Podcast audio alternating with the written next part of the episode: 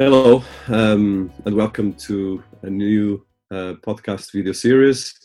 Uh, my name is Dinis Guarda, and I'm here to talk uh, about uh, um, our series of interviews with global thought leaders and profiling them on the context of citiesabc.com, a platform for cities and citizens that's enabling um, a new way of looking at digital transformation for our world that is uh, going through a lot of transformation, but as well for a lot of challenges, especially when it comes to one of the biggest health crises in history, and as well a lot of geopolitical circumstances.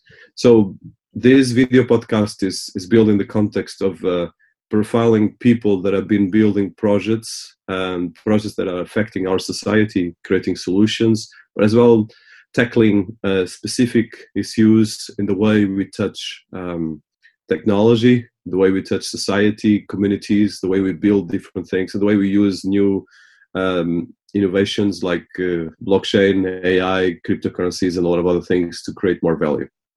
Um, this is part of the citiesabc.com platform that we create with a global team, and uh, we have been growing this channel and uh, profiling uh, very diverse profiles of people that are really fantastic and they have a fantastic energy and as well inspirational part of them.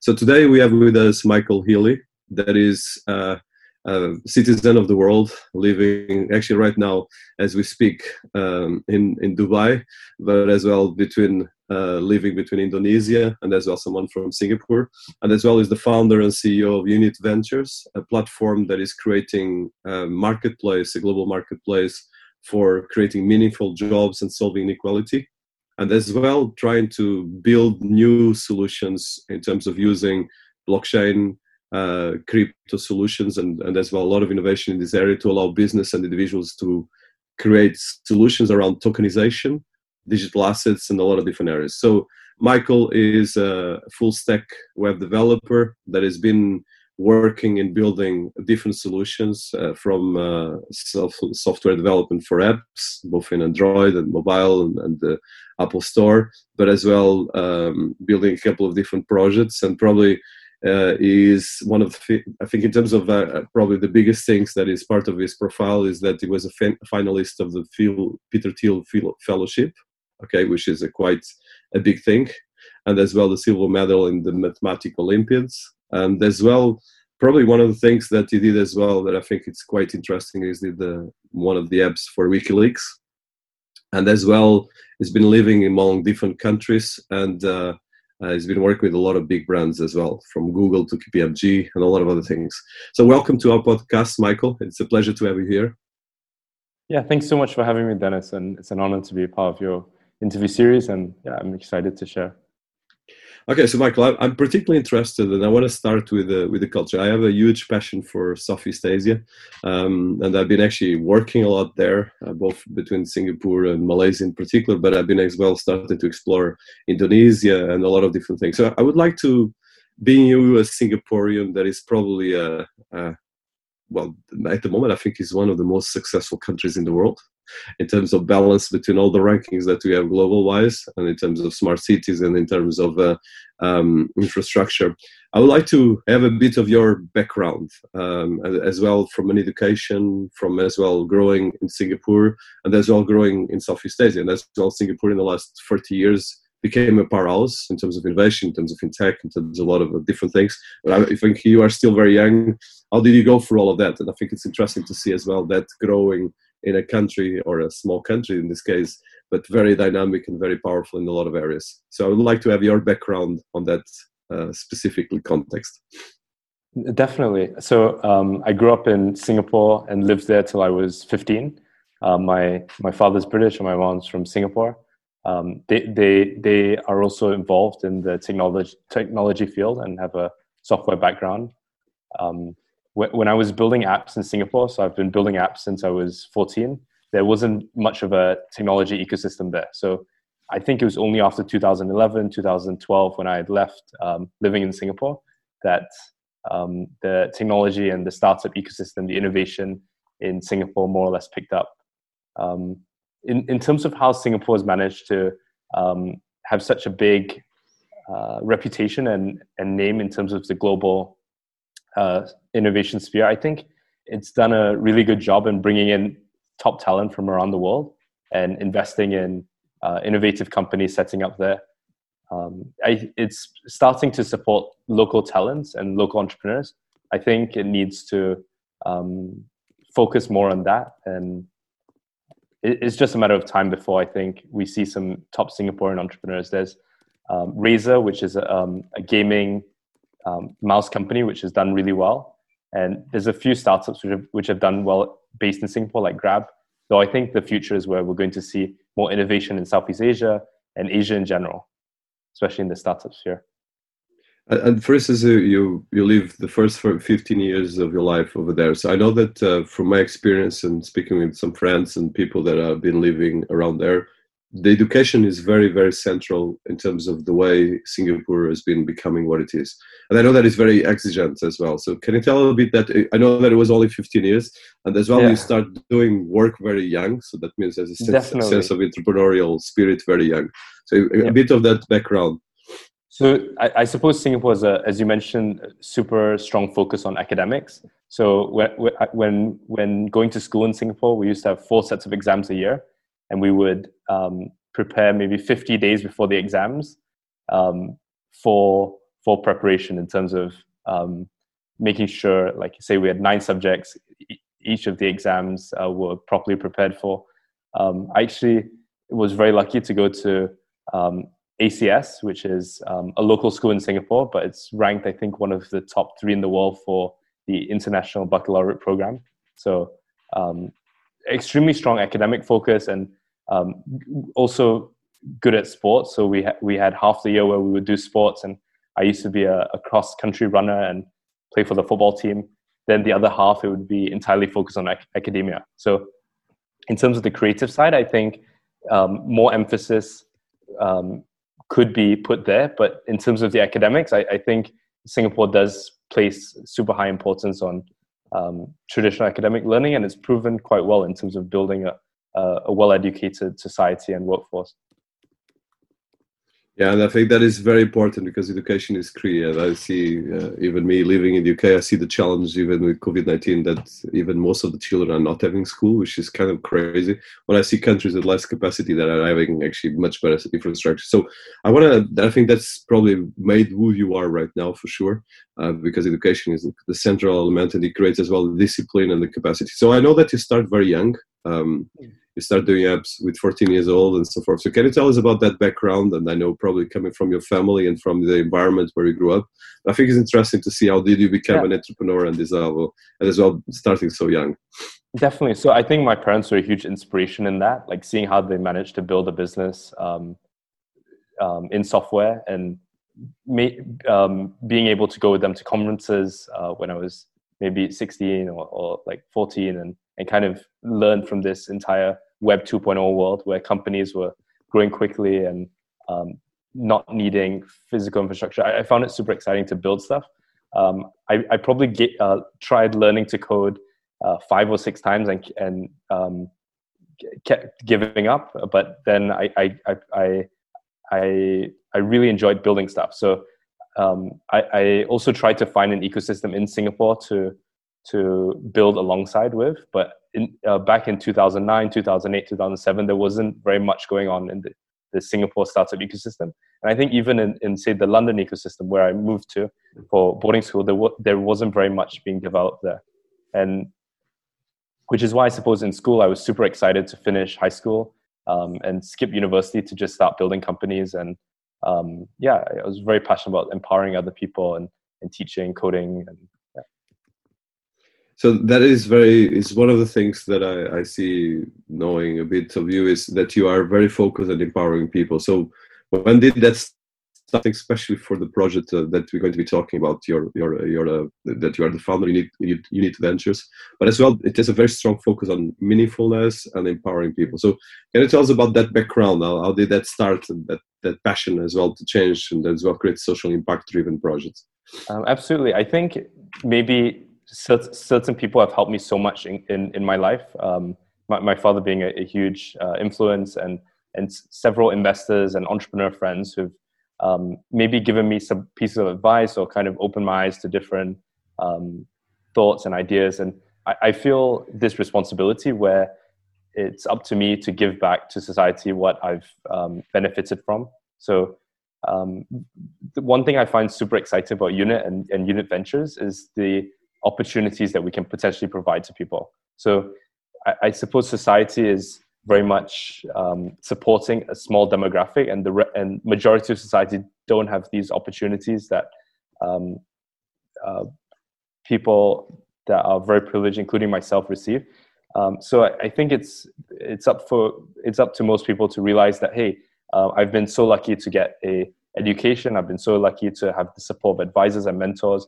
It's it's time to give back to society and see how we can empower and provide um, opportunities to, to other people and, and realize uh, social, socially impact uh, meaning comes from doing socially impactful things and um, it's so important to help other people. Um, i actually started learning and studying about social impact working for uh, an investor in london called eric archambault and he he started one of the or he worked for one of the top funds in, in london called wellington partners and, and did a bunch of socially impactful investments and had a social impact fund and I think that kind of opened my eyes that hey, making money is important, but it can be done with um, while doing good. So things should be sustainable and and impactful and meaningful alongside um, creating um, returns and and helping um, yeah create financially successful companies.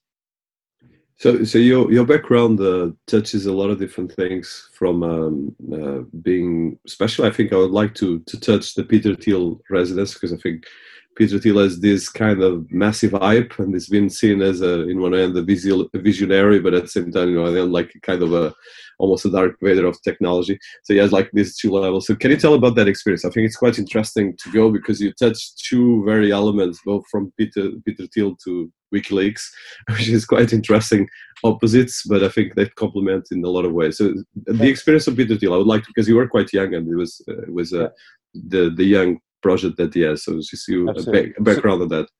Yeah, I mean, uh, I guess thousands of people applied, and I was lucky to be invited to San Francisco to um, be a finalist in, in, the in the program. And um, I think um, what he he uh, what he promotes is really interesting. The idea that hey, people should skip university and uh, build companies. I was running um, an ed- education sc- uh, coding education school in London at the time, so a bunch of friends wanted me to build apps for them and build websites, and I was um, really busy running a social network uh, during the week. So we we um, had um, users in universities all across the UK, and I didn't really have the time to to build stuff for my friends. But I really wanted them to be um, to be involved in the technology space. So one weekend, I invited them all into my office in Soho, London, and um, and and wrote a 20-hour uh, coding course. It, it, it taught people to build six different apps and um, introduce people to a bunch of different fundamentals in coding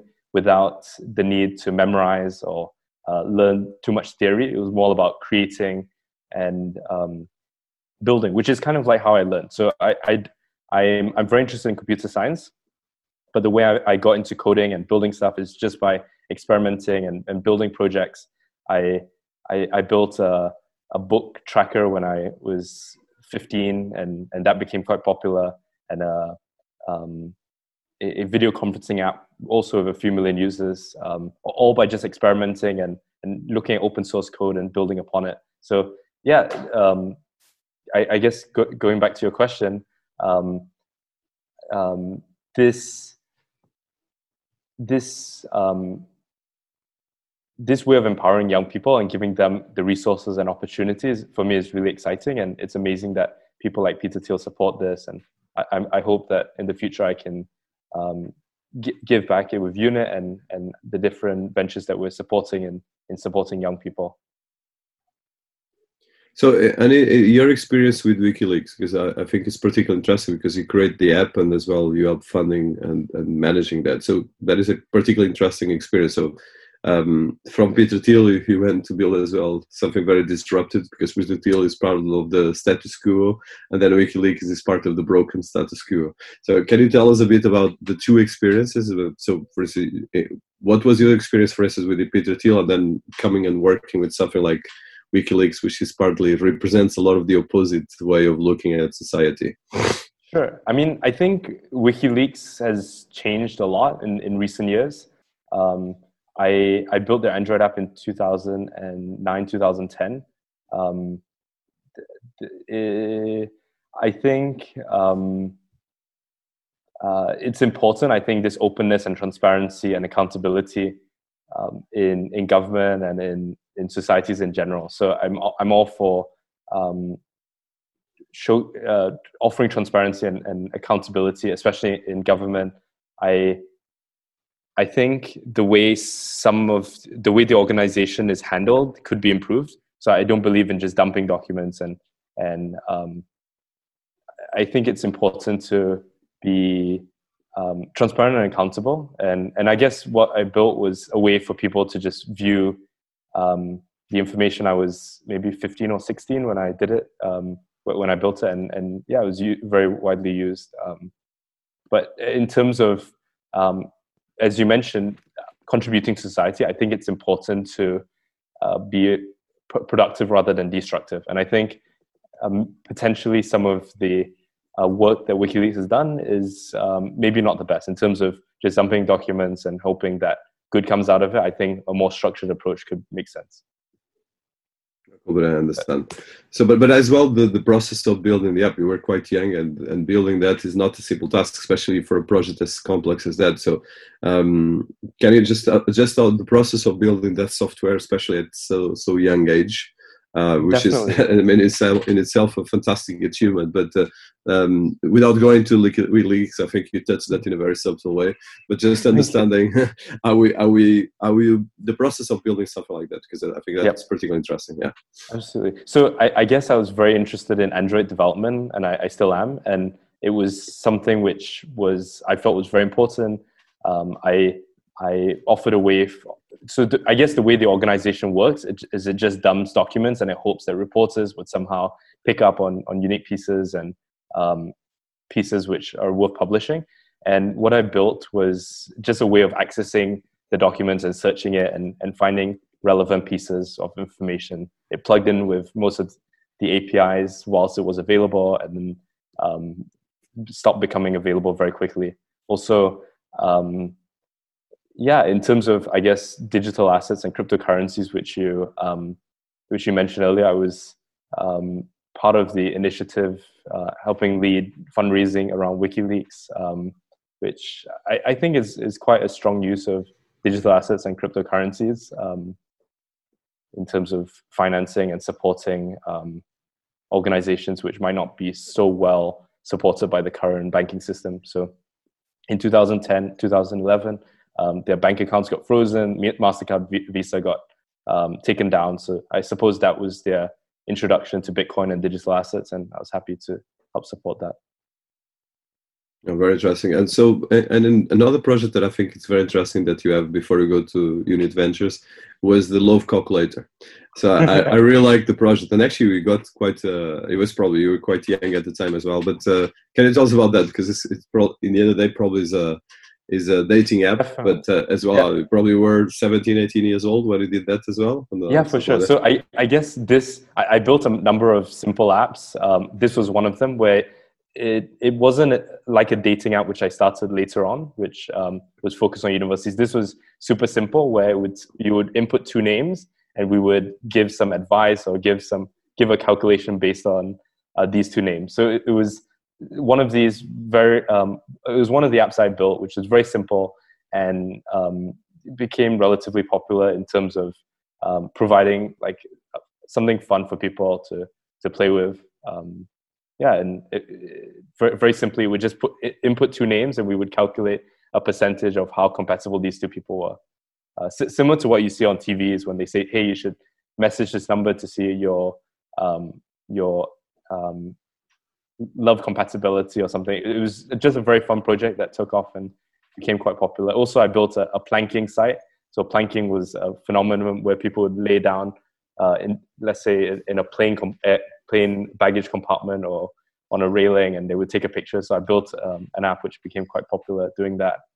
Um, also, the book tracker was quite popular, and yeah, a bunch of very specific apps which um, I d- solve my problem and maybe a few other people's um, problems too. Very interesting. So, so then I think all of that took you to building Unit Ventures, and as well, you built as well recently a big event that is the Global Online Unconference, which is as well. It's, it's interesting because I think all your work touches the idea of entrepreneurship, artists, investors, futurists, and change makers, and I think that's probably what is in the base of Unit Ventures. So, can you tell us about how did the Unit Ventures started? Um, and as well what stage it is. I know that you're doing a lot of things, creating a lot of marketplaces, but I'm interested to hear about this, and then of course talking about the the the, the event and the, the, the global online and, and conference. De- definitely. So I guess the unit conference is inspired and very similar to this uh, concept, which is an unconference where uh, different people can propose different topics and ideas and discussions and talk about it. It was started by Tim O'Reilly in 2000, in the early 2000s. He, he was a or he is a, a top technology writer and publisher, and he invited basically all the top people in Silicon Valley to his offices in south of San Francisco in, in uh, Palo Alto and and and allowed them to and, and made this whiteboard and people would fill in and and propose different talks and sessions. And yeah I, I, I was very lucky to be invited to an unconference in 2000, 2013 when I was on a train from Paris to London and I sat across someone who was organizing an unconference he overheard my conversation with the person next to me and said, "Hey, um, it, it sounds amazing. This b- business you're building. I'd love to invite you to this event in in Jersey." And I said, "Sure, why not?" So I the following month I, I went to the island of Jersey, south of of the UK, and met these amazing people. And since then, we all, we've been organizing unconferences and unit conference events in maybe 18 different cities across the world, from Zurich to Bali to Hong Kong to um, Berlin to New York to Los Angeles. And the goal is, as you mentioned, to bring futurists and entrepreneurs and change makers um, um, to together and, sh- to showcase them. And we did this unit conference, uh, unit online unconference um, on the first of May, where we got uh, 300 speakers uh, to speak over 24 hours with six concurrent rooms. And yeah, it was a huge success, and I'm very grateful for everyone's participation and very excited to do more of these.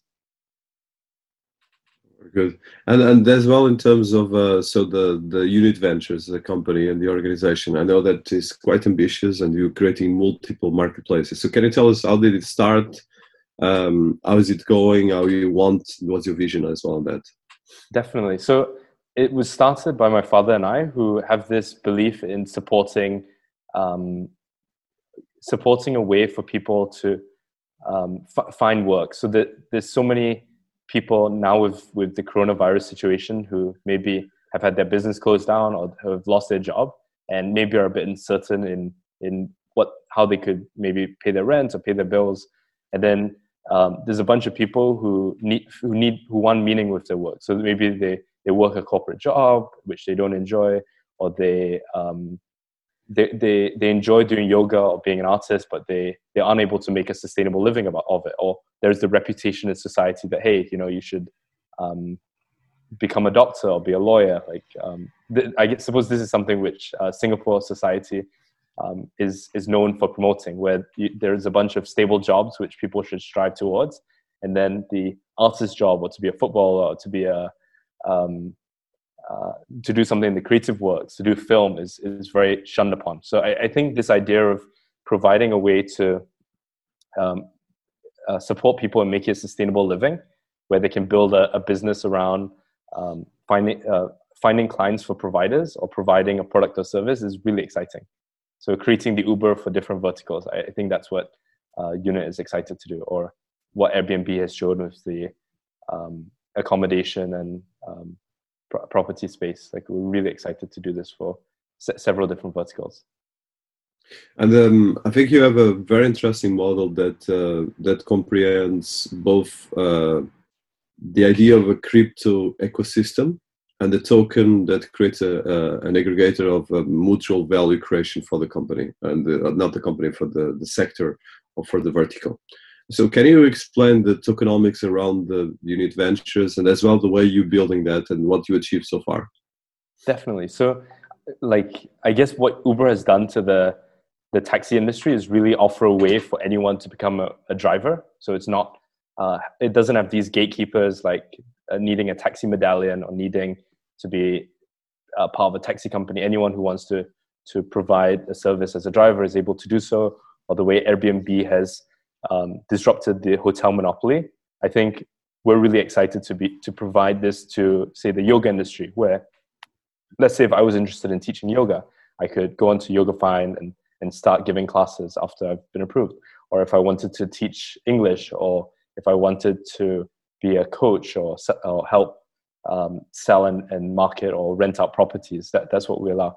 And um, I think um, going to this point to your question about what's so different about the way we're structuring and building these businesses is it's very much around the cooperative or the collect, collective um, um, model where in, in maybe Germany and, and certain parts of Europe there or in the UK there's businesses which are cooperatively owned where the employees are stakeholders in the entity.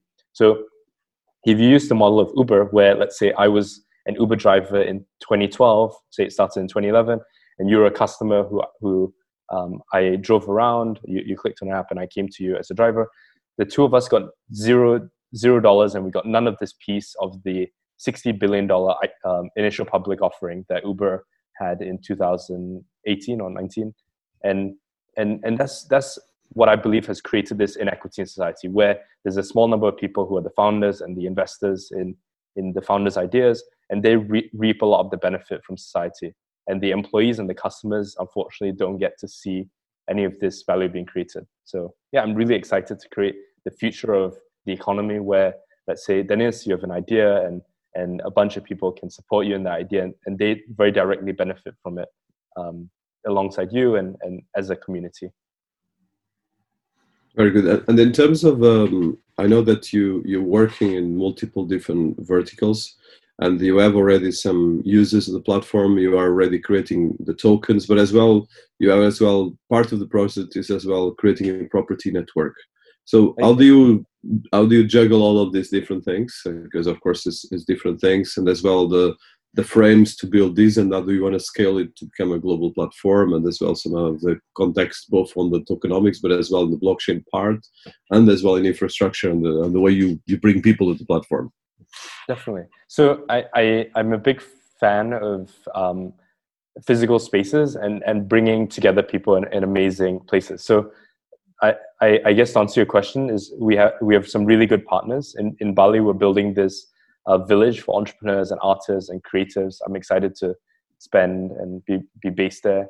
Um, we hope to um, show this cooperative model where many people can uh, be be um, directly um, to be invested in other people's concepts and ideas and show a society which is very much interdependent where it's not it doesn't have stakeholders who are the customers and the founders and the investors on one side and the customers and the employees. We want to create a society where um, the the the customers are, are very directly benefiting from um, being part of this whole ecosystem. So if if let's say you you listen to an artist um, who's in our village when they're up and when when they when you notice they're, they're very talented but not very well known and and you supported them you, you should as a fan or as a, a friend receive some of the benefit when they become a, a huge name. So we're trying to see how we can use blockchain and um, digital assets tokens to support this um,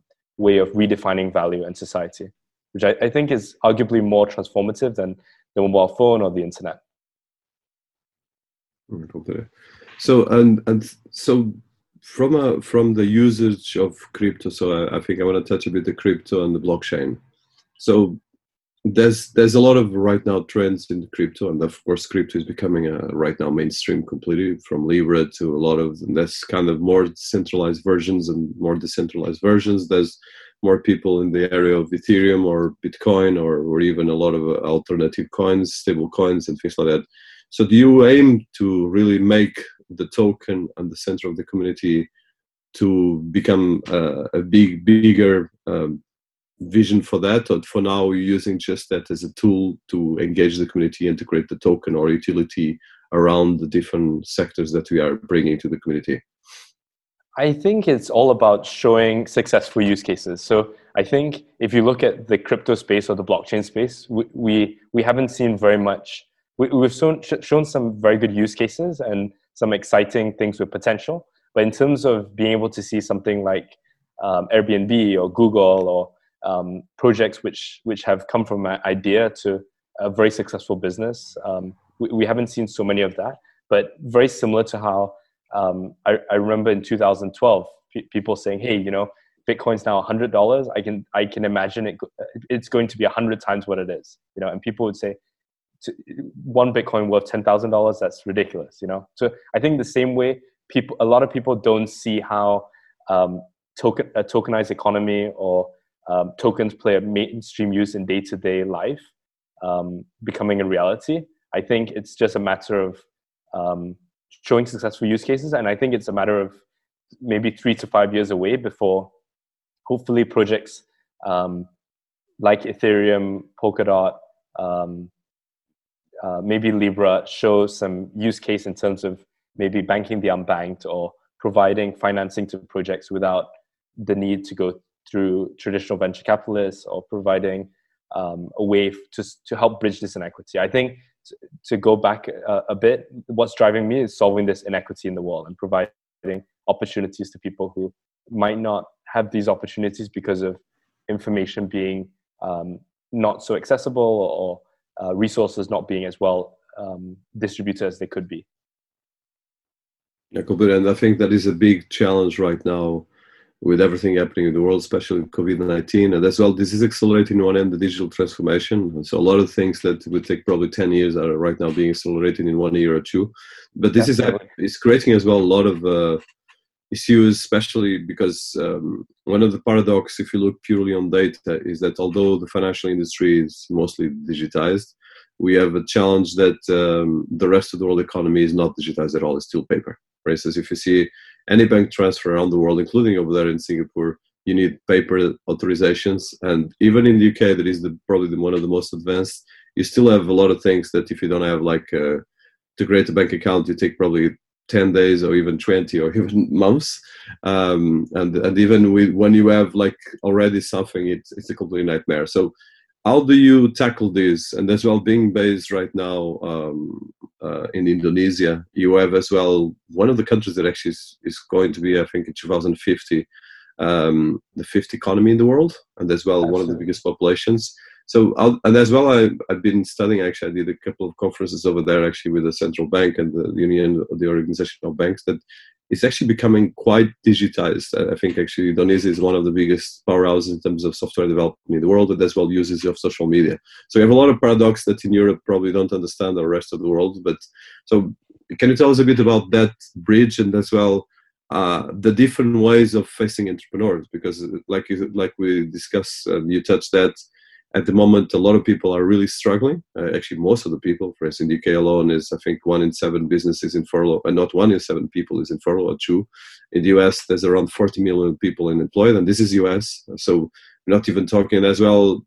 COVID is actually going in second velocity for Africa and for emerging markets. So that's although I think, to be honest, I think Southeast Asia really managed it much better than actually other countries.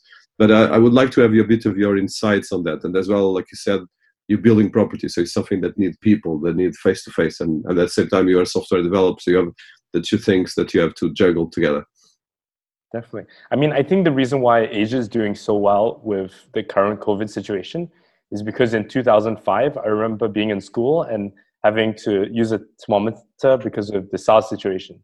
So I think after SARS, um, the whole of Asia just became um, aware to how severe a pandemic could be and they wanted to make sure that when this um, coronavirus situation emerged, they were extremely well prepared. And and and also um, addressing your, your, what your question earlier about um, how emerging markets can um, maybe potentially leapfrog these more developed markets. I think it's a huge opportunity for a, a country like Indonesia, um, places in Africa, maybe South America, so Venezuela, Argentina, are able to sort of leapfrog the, the the Western world, which um, has these gatekeepers and entities to um, maybe prevent innovation or social mobility.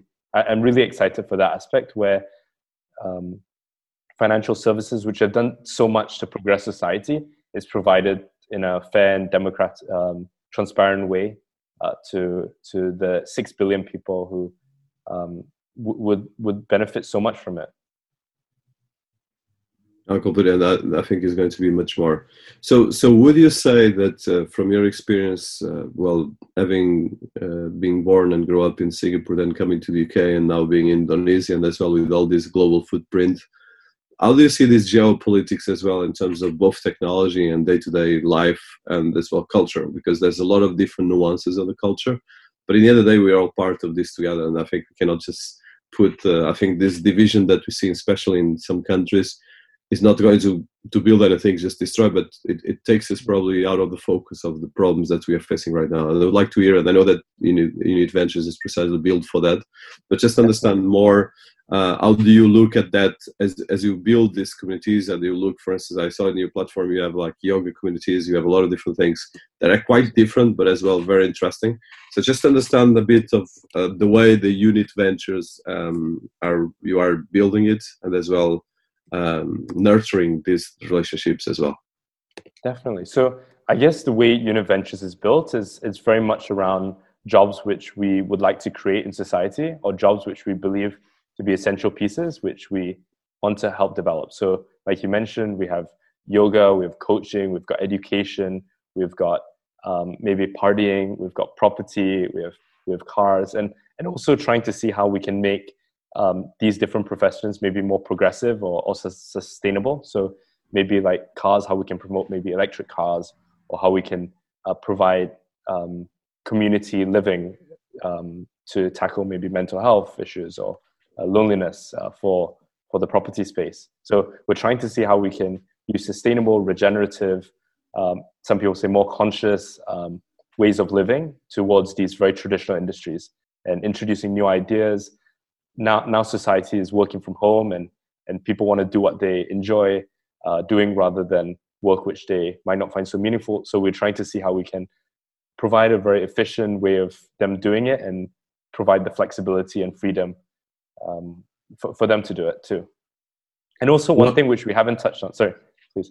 No no no go ahead sorry, one thing we haven't touched on is how I, I, i'm really excited for how blockchain is going to commoditize the um, the application layer of the internet. So I, I think um, the internet um, hardware goes in um, goes in, into well, the technology industry goes in cycles. So before you had a certain piece of hardware like uh, Compaq and um, um, different hardware manufacturers, and then it, the hardware didn't mat- uh, matter. It was the operating system, and then the operating system didn't matter because it was the browser which mattered, and then the browser didn't matter. It was the things on the browser which mattered. So I'm, I'm really excited. We have a few different um, companies which control like a, a, ridiculous amount of value and wealth, like Facebook, Google, uh, Amazon. And, and I think what's going to happen is there's going to be a commoditization of these different systems. And I think blockchain and um, tokenized systems provide this uh, platform.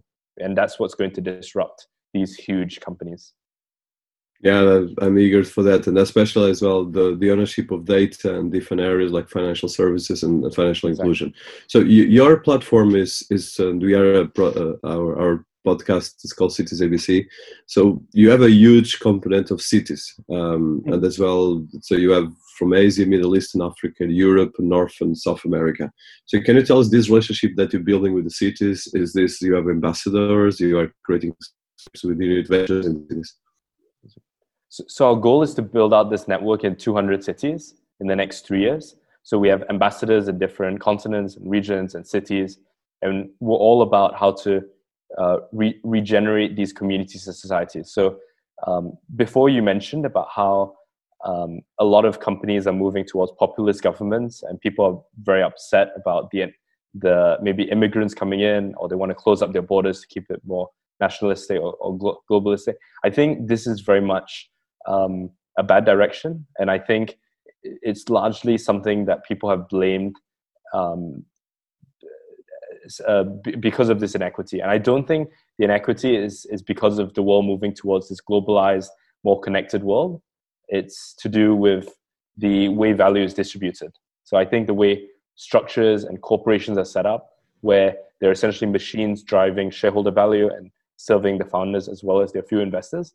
I think um, this cooperative model is going to make those investors and founders significantly more money whilst providing a nicer, uh, a more um, equitable setup for the middle class and, and for everyone else.